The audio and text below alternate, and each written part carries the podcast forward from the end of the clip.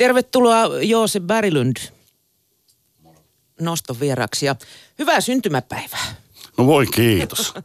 Oikein live-radiossa onnitella. Ihan niin. Joosella on tänään synttärit, jos et tiennyt. Kuinka sä aiot juhlia vai, vai onko juhlat juhlittu jo kevään mittaan? Stupidohan juhli. Juhlia on juhlittu tuossa. ihan riittävästi nyt ja sitten eilen oli toi Stadin derby, niin mä ajattelin, että se saa niin kuin luoda komeat puitteet ja poliisivartion mun syntymäpäiville, niin juhlin sitten vähän sen puitteissa. Miten tuo ralli tuolla Tavastialla meni, kun siellä kahtena iltana marssitettiin Stupidon artisteilla No se meni oikeastaan ihan niin kuin oli suunniteltukin, että tota, aika, aika kiva kattaus mun mielestä esitettiin. Että ihan kaikkia bändejä nyt ei saatu, mutta sitten toisaalta jos ne kaikki, kaikki niin kuin toimintakykyiset bändit sinne raahattu, niin sehän olisi kestänyt kaksi viikkoa se kavakade. Ei siinä olisi enää kukaan jaksanut tulla katsoa niitä, niitä, niitä sitten loppuvaiheessa. Että tämä oli varmaan ihan hyvä, hyvä niin kuin laajuus. Meillähän oli vielä kolmas ilta Loosessa, mitkä oli tämmöiset niin kuin nostalgia jamit Like ja It Was 1989, niin siellä oli just IMK soittamassa ja Kumikameli Greenhouse ei näitä niin kuin 80-90-luvun taitteen bändejä. Mm. Missä hapessa muuten JMK on tätä nykyään? No JMK on ihan... toimintaa? Kyllähän ne keikkailee koko ajan. Että ainoa on vaan se, että tota, Villu ei saanut uutta materiaalia luotua. Että sillä on ollut pidemmän aikaa tämmöinen – jonkinasteinen brightness-blokki, tai se on, niin kuin, se on tehnyt semmoista kauhean uugeesti sitä, sitä matskua, että on tämmöisiä kasettijulkaisuja, mutta ei mitään varsinaisia levyjä. Mäkin olen yrittänyt sitä niin kuin patistaa, että tee nyt joku uusi levy, että kyllä Stupido julkaisee, että siitä ei tarvitse olla huolissaan. Mutta että ei se ole niin kuin oikein halunnut. Mä tiedän varmaan siinä kynnyskin kasvanut sitten vuosien mittaan, kun ei mitään uutta tullut pitkään aikaan, niin, niin, niin no nostaa itse itselleen riman liian korkealle. Mm syntyy tällaisia blokkeja. Mm. Mutta siis ähm, Stupido Records perustettiin 30 vuotta sitten suurin piirtein ja nyt, nyt julkaisit, kirjoitit kirjan Stupido Records 30 vuotta parilanttia kaauksesta. Ähm, mi- mihin tarpeeseen Stupido aikoinaan syntyi? Sehän syntyi vahingossa, ei se syntynyt minkäänlaiseen tarpeeseen. tai siis siihen tarpeeseen, että tarvitsi tehdä jotain haluttiin tehdä jotain ja sitten... Muutakin kuin niin juoda kaljaa. Niin. Ja erinäisten sattumusten kautta sitten sit, sitten tekemiseksi muodostui tämmöinen Siihen aikaan hyväksyin sanonnan pienlevyyhtiö. Nykyään kun joku sanoo pienlevyyhtiö, mun tekisi mieli kaataa sen niskaan kaikki meidän julkaisemat levyt ja kysyä, että no mitäs tuntuu, mä otan pienlevyyhtiön tuotannon alla. Mm, miksi se sitten perustettiin? E, eikö samantyyppistä musiikkia julkaistu tuohon mustavalkoiseen 80-luvun lopun aikaan vielä? No silleenhän toi punkrocki, niin kuin mitä Stupina on kuitenkin pohjimmiltaan jollain lailla, se on aina ollut se punkrockin pohjavire, niin eihän se ollut mitenkään äärimmäisen muodikasta musiikkia tuohon maailman aikaa. Että tota, siinä mielessä... Se oli vähän niin kuin kymmenen vuotta aikaisemmin sitten ollut siellä. Niin, mutta siinä kohtaa, kun kaikkihan menee aaltoliikettä, niin siinä kohtaa oli ehkä tämmöinen jonkinlainen punkin uusi tuleminen taas, että oli IMK ja klamydiat ja tämmöiset niin uudet yhtiöt, mitkä tuli pintaan näiden vanhojen pellemiljoonien ja ratsioiden sijaan tai tilalle. Et tota, mutta tosiaan niin mm, toi on aika paha kysymys toi, toi minkä takia, kun ei ollut mitään niin aikomusta varsinaisesti perustaa levyyhtiötä. Siinä vaan nyt sattu käymään niin. Ö, olit sä itse kova punkkari silloin? Kakarana. No tuossa 80-luvun lopulla. Oliko sulle punk itsellesi kuinka tärkeää silloin? No siis, eihän se ikinä niin kuin, ei Leopardi pääse pilkuista ja nä, eikä näköjään punkkarit mieltymyksistä. Että kyllä silloin kun punk rock tuli, niin mä olin just sopiva vastaanottavaisessa sijässä tollanen, tollanen 13V Sweet Lily 13, niin kyllähän se niinku kolatti niin, niin kovaa, että se kolina kuuluu vielä tämän, tämän, tähän päivään asti. Että tota, oli kaikki pizzalautasen kokoiset rintamerkit ja rikki revitty nahkatakki ja kaikki alan kliseet kyllä löytyi meikäläiseltä. Oliko sulla silloin, kun Stupido vahingossa syntyi, niin mitään, mitä, mitään aikaisempaa kosketuspintaa musabisnekseen? No olihan mä ollut toimittajana siis rumpassa ja Iltalehdessä, että kyllä mun niin sitä kautta, mutta en ollut varsinaisesti järjestänyt keikkoja, en julkaissut levyjä, että tämä kaikki niin kuin tuli sitten opeteltua kantapään kautta, että, että no totta kai nyt toimittaja nyt näkee siitä niin kuin vierestä, mitä nämä ihmiset tekee, mutta ei se, ole, ei se nyt ole sama asia, että sä niin kuin oot toimittajana läsnä jossain asiassa, kun et sä järjestämässä sitä keikkaa tai tota, julkaiset jotain levyjä. Että on se niin kuin mun mielestä ihan eri pallopeli kuitenkin. Mm, ja meinas hukkuu AXRan sinkkuihin, kun niitä tipahteli postiluukusta. Niin. Mutta sitten, mi, mistä, mistä syntyy tämä kiinnostus Viroon? Sehän ei nyt ollut suinkaan sellaista jokapäiväistä hommaa niin kuin tänä päivänä. Mi, miksi Viro? No siis siksi Viro, että Viro eli silloin 80-luvun lopussa niin erittäin kiinnostava aika, joka sitten huipetui siihen uudelleen itsenäistymiseen. Että se oli niin kuin, ei me keksitty Viroa. Viro oli kyllä niin kuin, keksi ihan, ihan itse itsensä uudestaan ja nousi sen kautta tapetille. Ja totta kai Viro kiinnosti, se oli tuossa lähellä ja siellä kun kävin, niin virolaisia kiinnosti kovasti kontaktit suomalaisiin ja aika nopeasti tuli luotua semmoinen niin kuin tava, ystäväpiiri Tallinnaankin, jonka kanssa edelleenkin on, on tekemisissä. Eli just niin kuin Villu Tamme ja Röve Lööbikin kunnit ja näin päin pois. Mm. Mä, mä muistan vuoden 88, kun Suomesta lähti eräänkin paikallisradion suurin piirtein koko toimitus ensimmäiseen rocksummeriin, eli, eli suomalaisittain Glasnost Rockiin. Vinyli, Joo, siis vinyli, samalla reissulla. Vinyyli-sinkut laukussa ja paikan päällä sitten huomattiin, että ei virolaisilla ole niihin keskiöitä, niin näppärät DJt sitten leikkasivat ne pahvista. No niin, no siellä siihen aikaan tarvii aika paljon monessa asiassa kekseliäisyyttä. Mm. Esimerkiksi Kelanauhat olivat arkipäivää sillä vielä. No siis Stupidon ensimmäiset julkaistu nauhoitettu kaikki Kelanauhoille. Mm. Kyllä niitä käyttiin Suomessakin siihen aikaan vielä, ettei nyt panna kaikkea kehittämättömyyttä virolaisten piikkiin. Mutta tämä soitettiin kuitenkin levyjä ja ehkä CD jo siinä vaiheessa radioissakin.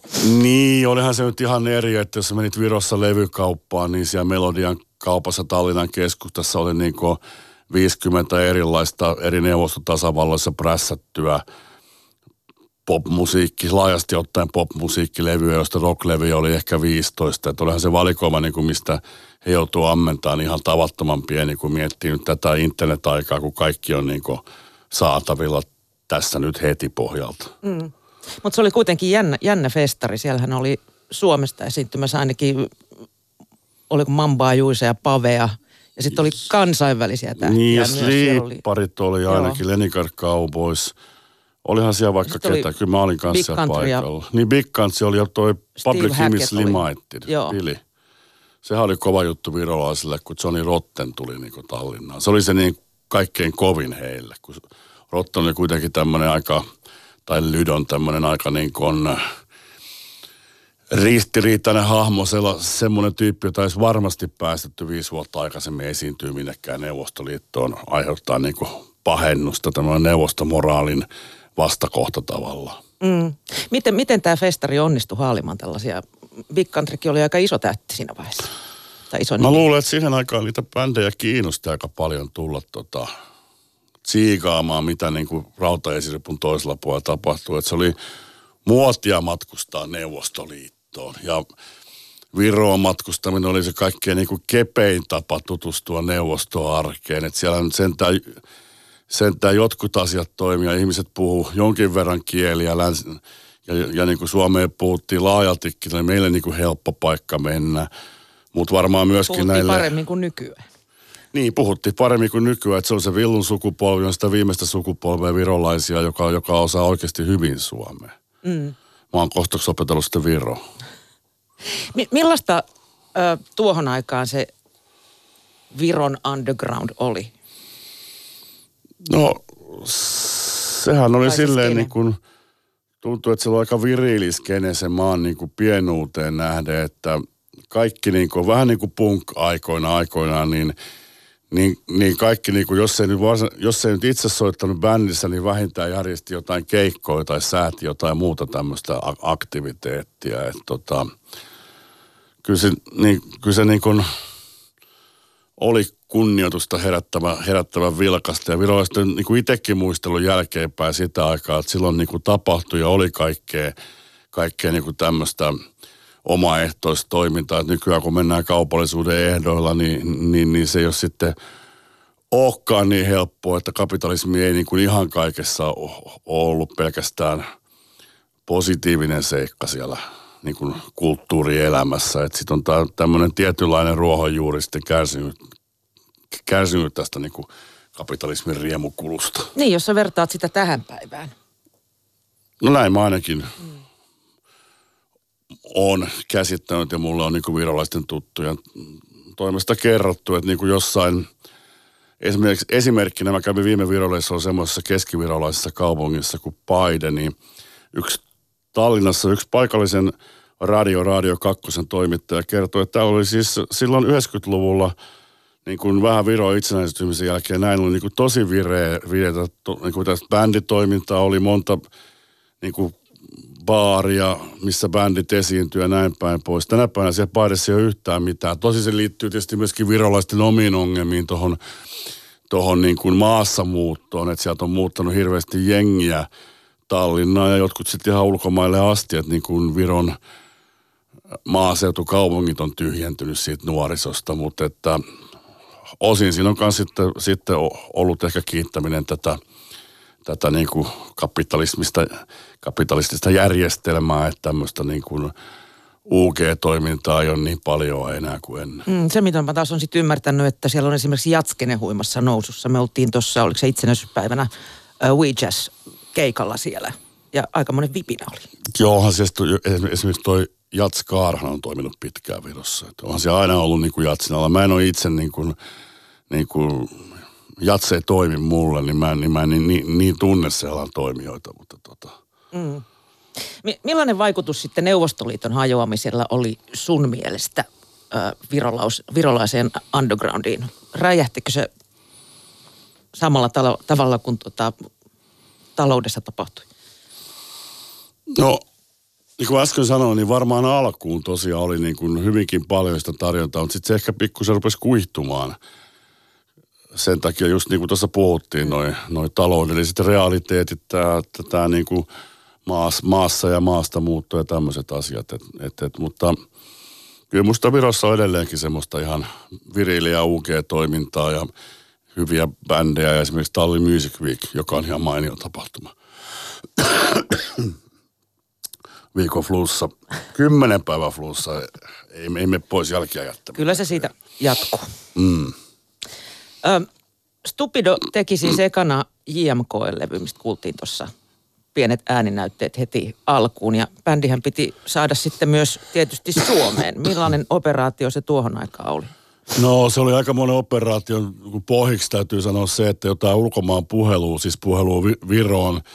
Sehän meni, kaikki puhelut meni Leningradin kautta, niin niitä joutui jonottaa tyyliin kolme tuntia. Jos oli jotain asiaa villuilla, niin joutui venään kolme tuntia, että sai puhua sen kanssa, eikä sähköposteja tai mitään messengereja ollut vielä edes keksitty. Telefaksi.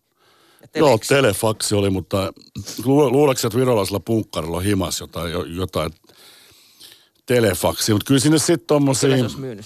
Mä muistan kyllä, että sinne jossain vaiheessa lähetettiin niinku viestejä tuttujen fakseja ja sitten oli kaiken näköistä tämmöistä kekseliäisyyttä. Piti saada virolaisille muun muassa Villun porukalle laivaliput, niin, niin homma hoitui sille, että mentiin, mentiin satamaan, josta Jori Jots lähti ja sitten siellä oli tutun tuttuja laivalla töissä, jotka sitten pienillä, pienillä lahjuksilla saatiin viemään nämä liput ylitte.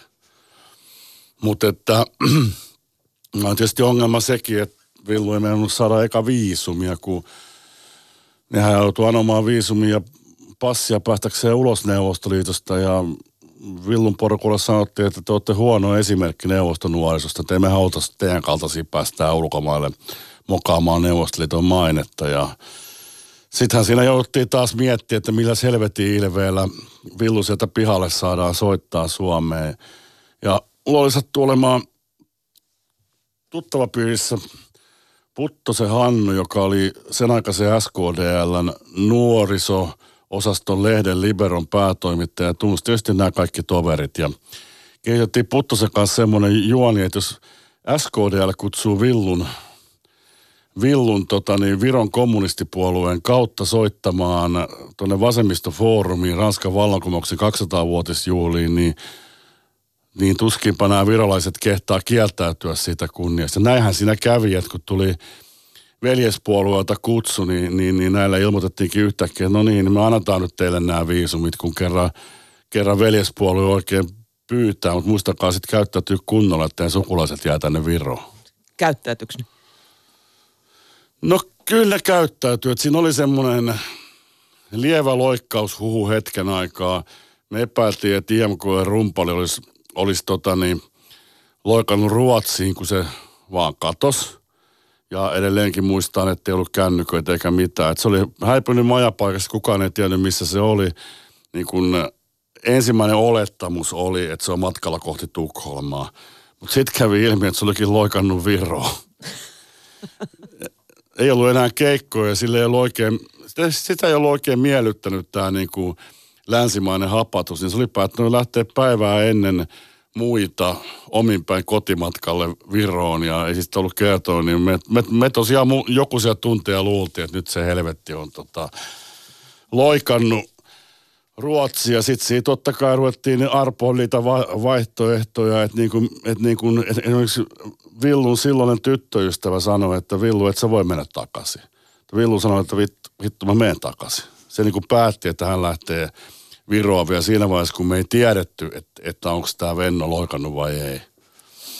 No. Loppu hyvin, kaikki hyvin. Loppu hyvin, Äiti kaikki Venäjä hyvin. kutsui siinä vaiheessa. Ehkä, ehkä äiti Viroa, mutta ei niin. Yle Puhe. Noston vieras. Ja noston vieraana on siis Stupido Recordsin perustaja Joose Berlyn, joka vastikään julkaisi myös kirjan Stupido Records 30 vuotta parilanttia kaauksessa. Silloin kun te Stupidoa perustelitte, niin, niin oliko sulla minkäännäköistä käsitystä siitä, millainen murros, murros koko musabisnekseen on tulossa? No ei, tietysti se on selvää, että kehitys kehittyy ja tulee, ne ei saa makaamaan ja muita kliseitä, mutta eihän sitä niin kuin, en mä ainakaan, niin kuin Sibelius sanoisi, että en ole ennustaja, olen taiteilija, niin, niin, niin aika harvakkaista olisi pystynyt näkemään tämän, kun nyt puhutaan kuitenkin 30 vuoden takaisesta ajasta, jolloin ei ollut esimerkiksi kännyköitä noin niin kuin lähtökohtaisesti, niin kuka sitten olisi nähnyt nämä kaikki, että tulee Spotify sun muut systeemit, niin, niin, niin kyllähän semmoinen näkijä, näkijä tänä päivänä varmaan kuuluisi olla upporikas, että tota, en, en mä ainakaan olisi ollut niin hy, hyvä ennuste. Sitä paitsi mä olin ihan tyytyväinen vinyylevyjen maailmaan ja on niin kuin edelleenkin diggaa vinyylevyistä huomattavasti enemmän kuin CD-levyistä, joiden piti olla se kehityksen huippu, jos tulikin vaan tämmöinen niin kuin väliaikainen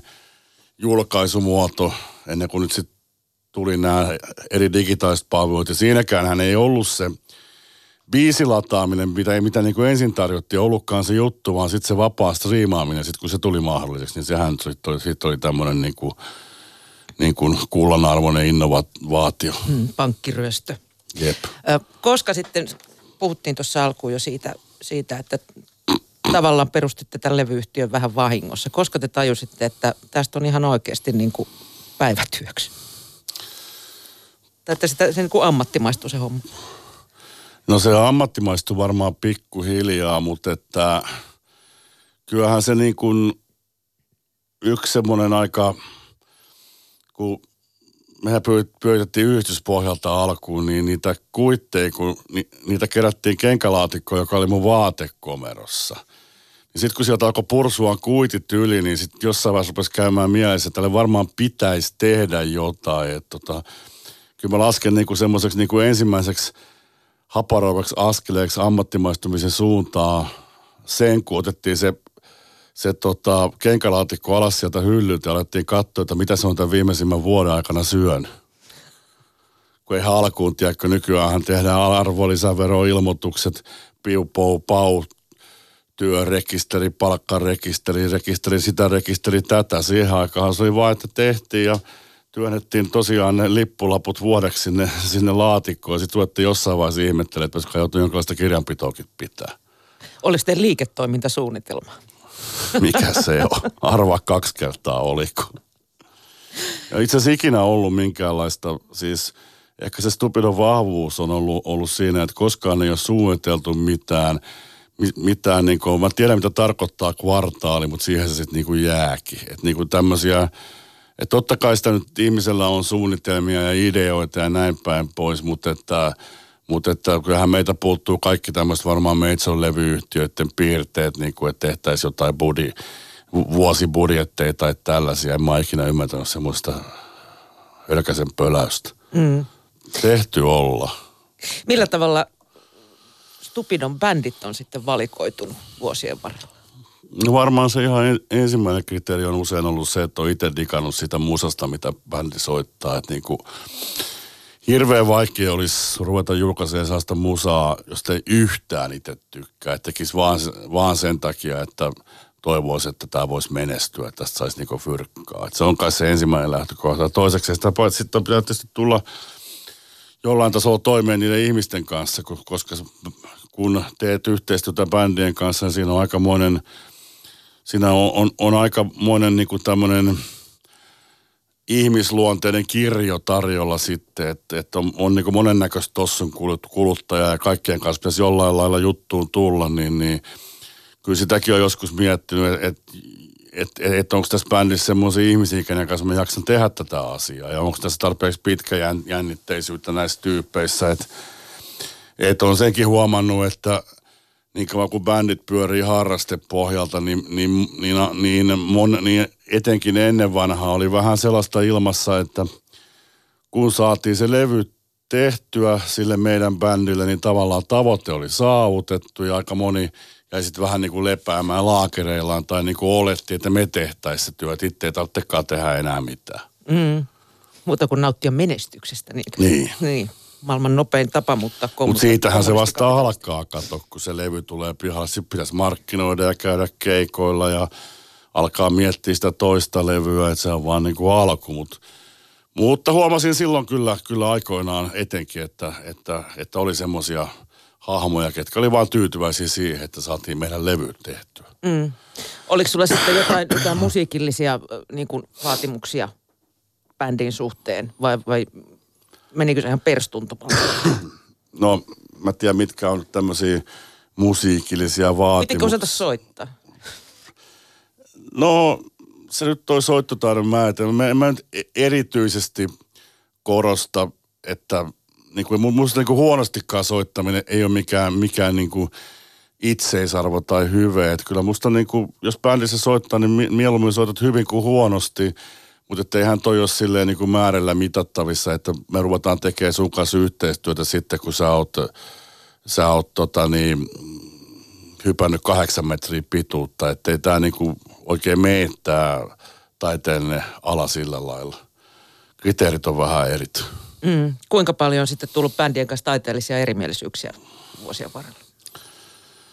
No ainahan niitä on jonkin verran tullut, että joskus niin kuin bändeillä on ollut semmoisia, joilla on ollut suuruuden hulluja visioita, toisilla on sitten ollut tämmöisiä ideoita, mitkä on ollut niin kuin toteuttamiskelvottomia. Etenkin levyn kansien kohdalla on niin kuin välillä tullut, tultu niin kuin ehdottelemaan – aika erikoisia juttuja, jotka ei ole sitten niinku käytännössä olleet niinku toteuttamiskelpoisia.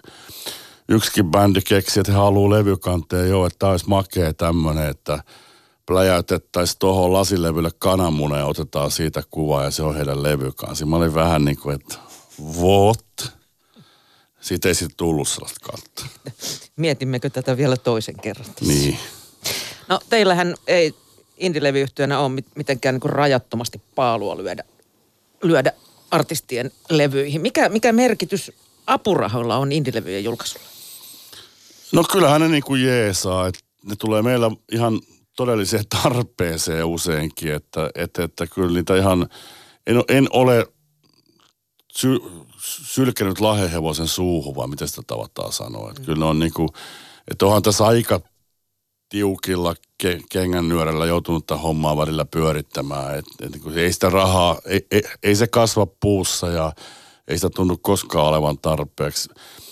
Mutta onneksi nyt ihan, ihan, mun mielestä ihan hirveän suuria kompromisseja ei ole kuitenkaan jouduttu tekemään. Et joskus olisi tietysti toivonut, että jollekin bändille olisi voinut antaa reilummin vaikka studioaikaa, mutta että kyllä ne yleensä on saatu se oleellinen tallennettua niilläkin resursseilla, mitä on ollut. Että